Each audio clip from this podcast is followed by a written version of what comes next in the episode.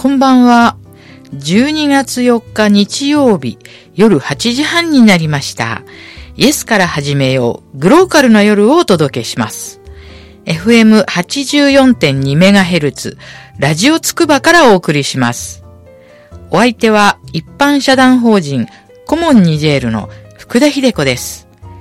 この時間ではサブタイトルにグローカルな夜とあるように、どんなに遠い場所でも、人の頭の中では想像力ということで、グローバルとローカルを一瞬で行き来できるという考えから来ています。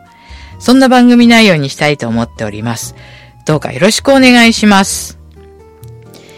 え12月4日。いや、もう12月になってしまいましたね。本当に。それであの、またあのーね、今日は何の日をお届けしたいと思うんですけど、なんかね、これ12月4日って調べると、最初になんと ET の日って出てくるんですよ。ふざけてる感じなんですけど、これはね、実は1982年のこの日に、日本でね、この ET という映画が公開されたかららしいんですよね。12月4日。皆さんの ET 見ましたか？なんかね、あの、ちょっと私の知り合いの知り合いなんですけど、なんか ET ってあだ名の人がいるんですけどね。これちょっと、ちょ詳しい解説は、あの、まあ、やめますけど、なんかすごくね、あの、お顔が似てるっていうことで、仲間内で呼んでるんですけど、まあ、そういうふうに、この人ね、ET っていうあだ名なのよって紹介されたことあるんですけど、どういうリアクションしていいか、本当わからないですよね。まあ、まあ、そんなこと、そんな、そんな関係ないかもしれないですけど、ET の日っていうのがね、今日らしいですよ。でもあれ、やっぱりこう、ね、自転車で、こう、バーッと空をね、舞い上がるシーンってよく出てきますけど、なんかやっぱあの頃の映画はね、夢がありましたね、宇宙っていうものにね。もう、本当に。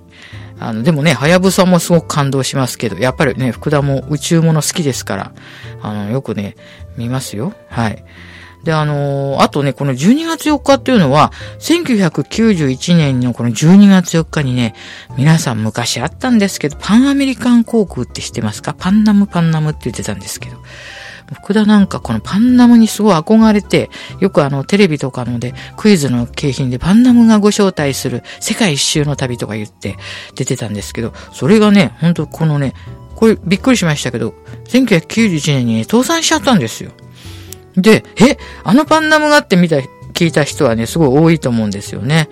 1991年の12月4日にこのパンアメリカン航空っていうのがね、倒産したんですよ。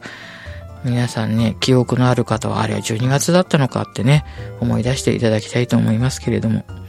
そしてね、なんと、これは言ってもいいのかな？フィクションなんですけどね、フィクションの世界でね、なんと12月4日というのはですね、ちょっと福田のちょっと好みに寄ってるかもしれないんですけど、エヴァンゲリオンのね、宗主、宗竜アスカラングレーの誕生日なんですね。これ、あの、宇部のね、宇部、山口県宇部市って知ってますか？福田は宇部市に結構詳しいというか、あの、いろいろね、なんと、このエヴァンゲリオンの作者の安野さんの同級生の人が私お友達なんですね。で、案内してもらったんですよ。で、あの女性の方なんですけど、大変お綺麗な方でね、言ってました。安野くんは絶対にどうにかもう有名になる人だと思った。学生時代から全然他の人とは違かった。え、どこが違かったのって聞いたら、まあ、その頃オタクっていうね、言葉はなかったですけど、まあ、まさに今考えれば、もうオタクの、もう、な、な、なんていうんですか、教祖様みたいな感じで、もう独自のことを調べて、独自のことをやってたと。もう、なんかオーラが全然違かったと。ですから、皆さんエヴァンゲリオンの、ね、あれ見ていただくとわかるんですけど、映像。宇部の街がね、基本にね、山口県で結構出てくるんですよ。第三東京都市とかあるじゃないですか。あれもね。で、この山口県宇部市っていうのは、まあ、空港があるのでも有名なんですけど、もう一つね、有名な人が出てるんですよ。安野秀明さんの他に。どなたかわかりますか？これは、なんと、ユニクロの柳井さんが出てる。ユニクロ発祥の地なんですよ。山口県上市って。第1号のお店がユニクロのですよ。世界のユニクロのね、このグローバル企業の第一のお店が山口県の宇部市なんですよ。だから、これね、宇部市皆さんあんまりね、あのーなんていうのかな、こう観光案内とかそういうところには、あの、山口県だったら萩とかね、有名なとこありますから、たくさん。でも、この宇部市っていうところが、あの、結構ね、私は面白かったんです。でね、今日そんなアスカラングレーの誕生日からそんな話になりましたけど、そのね、宇部空港を見下ろせる、すごい高台があるんです。空港の隣に。そこのね、上に柳井さんの家というか、ユニクロのゲストハウスがあるらしいですよ。空港をね、自分ご自分の空港のように見渡せるところで、そしてあの海外からのようね、お客様は直接宇部空港に来てもらって、そこでこう、ご接待というかね、するらしいんですけれども、ねなんかこんなスケールの人が、エヴァンゲリオンの作者の安野さんとか柳井さんとか山口県のね、宇部出身だっていうことで、なんか、すごくグローバルな匂いを感じますね、この宇部市が。うん。あのね、行くと、本当にあのね、まあ、今地方都市大体ちょっと寂しい感じのとこ多いんですけど、確かに宇部もそうかもしれないですけど、みんなね、このエヴァンゲリオンの街に見えてきちゃうんですね、行ってると。寂しいなら寂しいなりに、あの、なんか出てくるじゃないですか、そういう場面が。ねだから、なんかこう、歩いていても、あ、ここがね、ちょっとその影響を受けてる街なのかなって思うと、なんか結構ね、私なんか、あの、好きでしたよ。それであの、いろいろね、住んでいる方もなんかお話しすると明るいし、まあね、山口県っていうところもね、また食べ物の美味しいとこですしね、あの、いろんな記念館とか、まあ博物館とかもあるんですけど、ちゃんと整備されていて、もう一度ね、行きたいなって思っています。あの、なんかね、今日のちょっとね、このオープニング、今日は何の日からね、いろいろグローバルなような、ローカルなような話になりましたけど、そういう地方都市の中にグローバルな要素を含んでる。まあ、京都なんかね、その筆頭ですけど、うん。京都ってね、知ってます？今年のあの、キャッチコピーというかコピーはね、京都じゃない京都に行こう。今まではね、京都、そうだ、京都に行こうだったんですけど、もう、あのなんか、京都じゃない京都に行こうと。これ結構ね、奥深いですよ、言葉としては。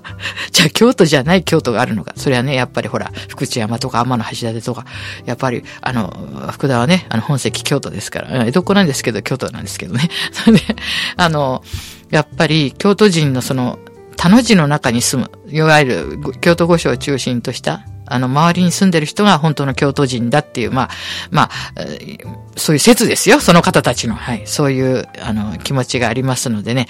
当然、あの、福知山とか、山崎とかですね。まあ、言葉あげちゃいますけど、もう山越したら京都じゃないなんて言ってる人がいるんですけども。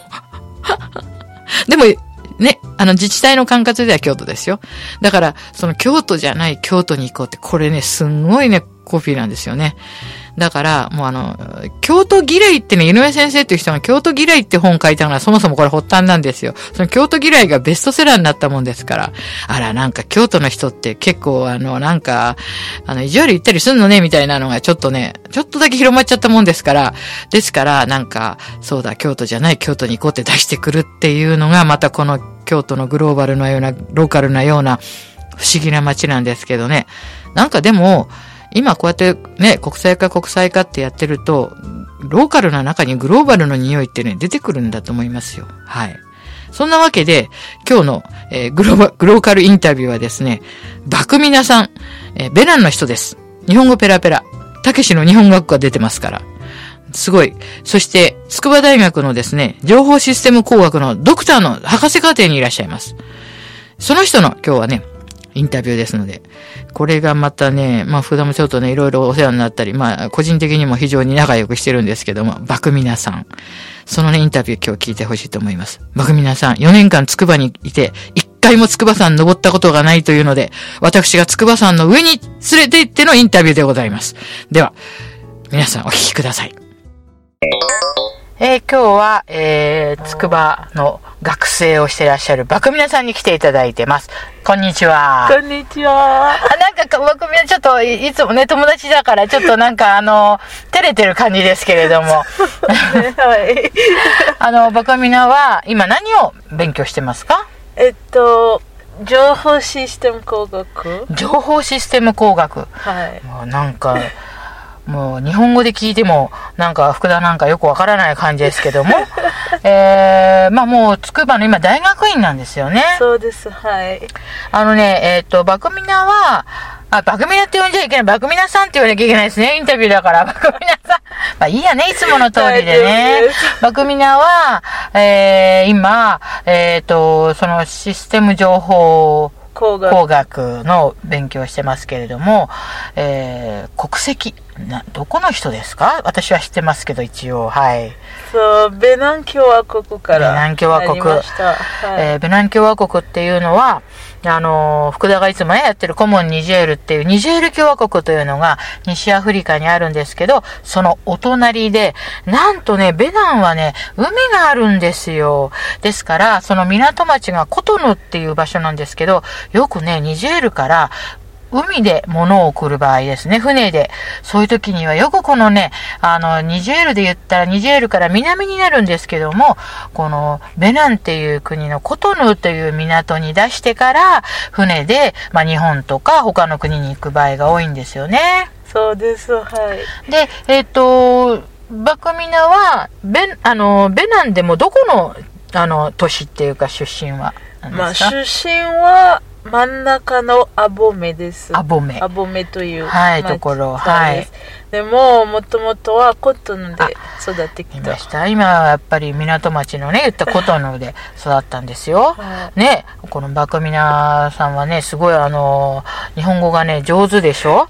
ねあの、日本語は、どこで最初習いましたか？えっと、ベナンでは、たけし日本語学校という日本語学校があって、えっと、ゾマホンさんが作って、で、あそこでちょっと日本語勉強してきて、興味があったので、で、日本に来た。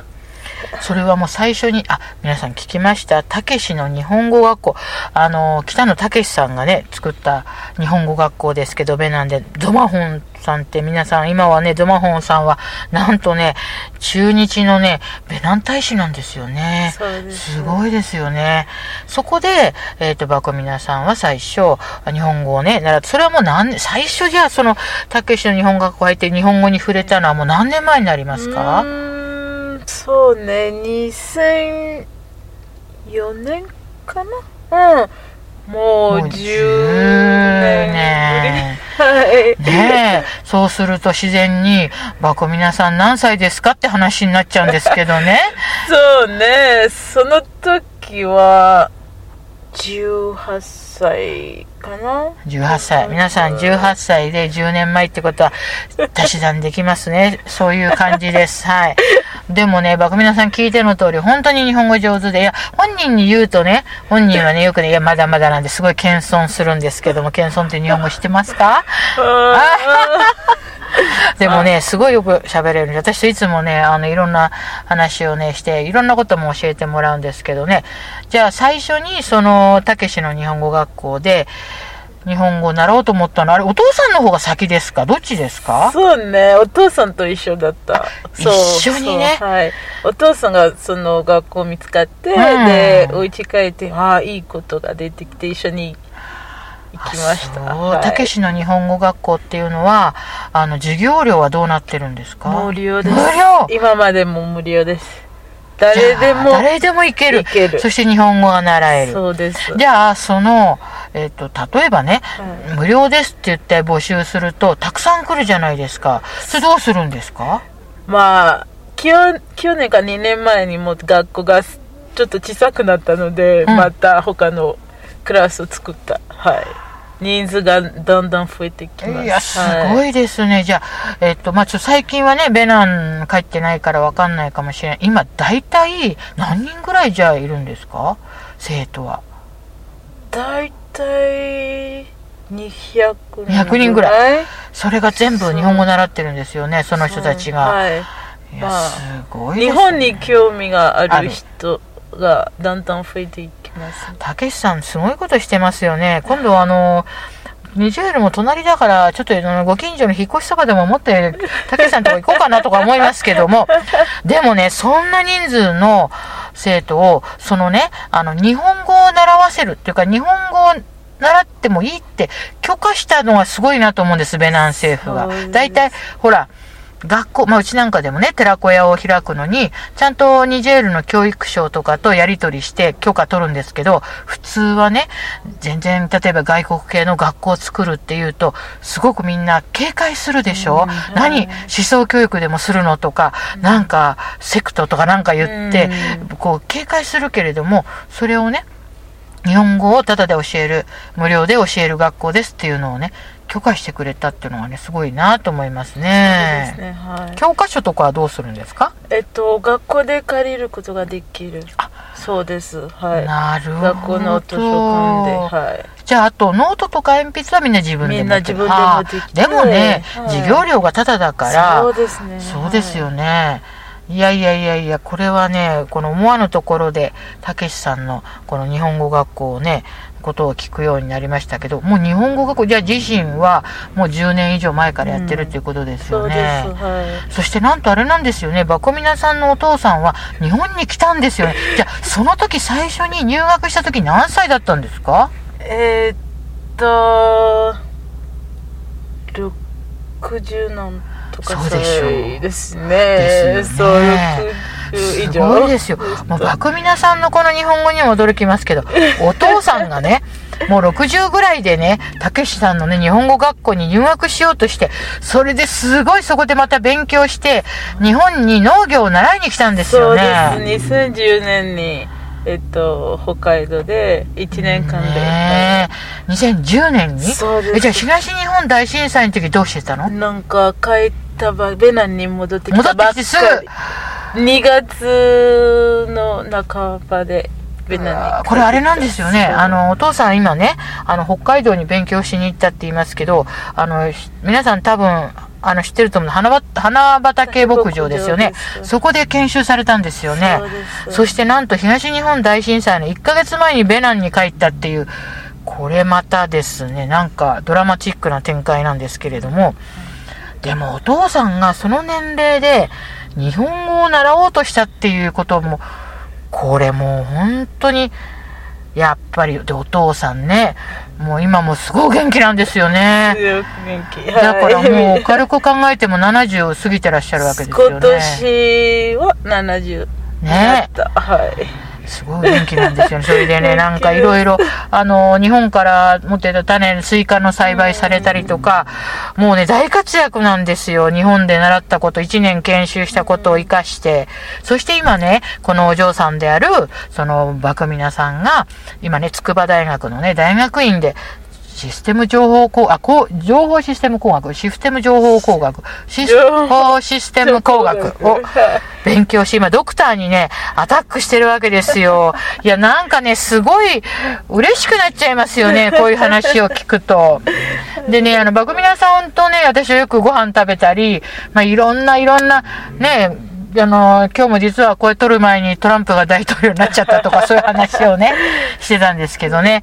なんかね、あの、もう、まあ、あの、福田とはね、だいぶ年離れてるんですけど、でも、まあ、私もこんな感じなので、えいつもいつもね、あの、なんていうんですかね、えっと、女の子のギャルの会話をしてるわけですよね。また聞いてる人は、また、菊田さん、こういうところで突っ込みしないでくださいよ。菊田さんっていうね、よくラジオよく聞いてくれる人がいて、奥さんも友達なんですけど、はいよく私のラジオを聞いて、え、それはなんだよとかね、こういろいろラジオに向かって 言ってくれてるらしいんですけど、あの、今日も私がきっとね、あの、ギャルの会話をしてるって言ったらね、え、それはないだろうって言ってるんじゃないかと思いますけど、まあ、突っ込みしてもここには聞こえませんので、どんどん突っ込んでください、菊田さん。ですけど、そうなんですよ。だから、バコミナさん、で、バコミナさんは、えー西アフリカのベナンの、えっ、と、まあ、出身ですけれども、海教徒、イスラミックではないんですよね。イスラム教徒ではないんですよではなね。いですなんか、うん、キリスト教かイスラム教かあと伝統的な、うん。うん。はいみんな一緒にやってるんですやねじゃあ、えっ、と、でも、バカミナさん自身は、えっ、と、豚も食べられるし、あの、そういうこ意味では、まあ、イスラム教っていうわけじゃなくて、どちらだったら、まあ、いえっ、と、クリスチャンっていう感じなんですかそうね。です。はい。そうですね。はいだからすごくね、私もあの、お食事でもね、なんかちょっとあの、なんか気使わないでいいか 何でも食べてもらえるんですけど、えっ、と、今ベナンっていう国は、まあ西アフリカなんで暑いと思うんですけど。やっぱり雨季と寒気だけですか？そうです。雨季と寒気だけ。寒気だけね。そうです。そうですね。そうすると、えっ、と、まあ、北半球ですから、今はやっぱり11月って少し涼しくなってきたくらいですか少し涼くなってくる。はい。うん12月は一番涼しい。一番涼しいそうです。そうです。アルマタンが。あ、そうそう、皆さん、ハルマタンっていうね、季節風が吹くんですよ。ニジェールもそうですけど。ああ、そうですか。で、えーまあ、こうやって4年日本に住んでるわけですけれども、おーその勉強の方ですけれども、えー情報システム工学っていうのは、インターネットを使ってたことが多いわけですか？そうですね。パソコンでプログラムを作りながら、えっと、まあ、社会の問題を、まあ、もっと楽にするとか簡単にすることです。はい。じゃあ、市場調査みたいなするわけですか？はいはいそうですか。すごい。プログラミングするって聞いただけでも私なんか、シャーって感じなんですけど、そうですか。やっぱりそれはかなりやっぱり、まあ、難しいっていうか、それを日本に習いに来たっていうか、日本でそれを選んだっていうのはどうしてですか？まあ、日本は、なんか技術がたくさんありあますので、はいなんかベナンベナンよりいろいろなテクノロジーが。アクセスできるので、でベナンは今少しずつ自分の発展を作っていますので、うん。多分数年後今の日本のレベルにつくので、うん。日本に来てそういううん。勉強してであとベナンに戻ったらこれを使うになるのかなと思って、うん。で日本に来たなるほど。今の現在のベナンのインターネット環境って、Wi-Fi とかも、もう、なんか、でも、いややっぱり多分、まあ、ニジェールはちょっとどだいぶ遅れてるんですけど、やっぱりベナンもまだまだこれからっていう感じですか、まあまあすんまあ今はもう良くなってきたけど、まだまだなんかうんやることがあります、そうね。インフラがやっぱりね、はいなかなか、あの、整うのがね、大変ですよね、うんどこもね。でもね、私は、よくあの、私もね、ニジェールにいた時は、あの、夫の会社の秘書の人がベナン人で、まあ、クレマンスっていう人だったんですけど、本当にお世話になって、あのね、秘書とか、あとこう、ニジェールでもね、結構働いているって、割とあの、幹部とか、そういう人がね、ベナン人多いんですよね。それはやっぱりすごく、教育程度がね、なんか高いっていうか、そういう感じがするんですよね。だから、ベナン人の人、ベナンの人って私のイメージではね、本当に真面目で誠実で、そしてね、あの教育程度が高いっていう感じするので、だから、こっちに来て、まあ、あの、バカミナさんともね、知り合ってるんですけど、なんかすごい仲良くなっちゃって、私にとっては、まあ、ニジェールの人も、あの、非常にいいんですけど、ベナンの人っていうのもね、なんか自分の中では、親しいっていうか、親しくなりやすい人なんですよありね。がとうございうんますまあ、そういうわけで、ちょっと今週はそのように、まあ、本当にね、バックミナさんのまだ触りの部分だけちょっとインタビューしました。来週はね、もっともっとちょっとね、いろんなもっと普段私たちがしている、あの、まあ、どうしてトランプがなったかとかね、そういう話がなんでもね、まあちょっとね、したいと思いますけど。では今週はこの辺で、またね、来週よろしくお願いしますお。願いしますいかがでしたか？バクミナさん。可愛いんですよ。2週にわたってお届けしますけどね、またね、来週の後半もね、面白いですよ。あの、バクミナさんもね、日本はね、素晴らしい国だって言ってました。福田も寒い寒いとばかり言っていないでですね、12月を楽しもうと思ってるんですけれども、毎年楽しみたいんですけれども、なぜか忙しくなってしまってバタバタお正月を迎えるというパターンになっております。皆さんも12月、ね、入っていかがですか？皆さんもあの、バタバタしてどうか今年を 今年の最後を過ごしてください。では、あの、エンディングの紹介をしたいと思います。曲はですね、アウラさんの、さあ、もう一度愛が呼んでいる、ダウランド作ですよ。では皆さん、また来週お耳にかかりましょう。さようなら。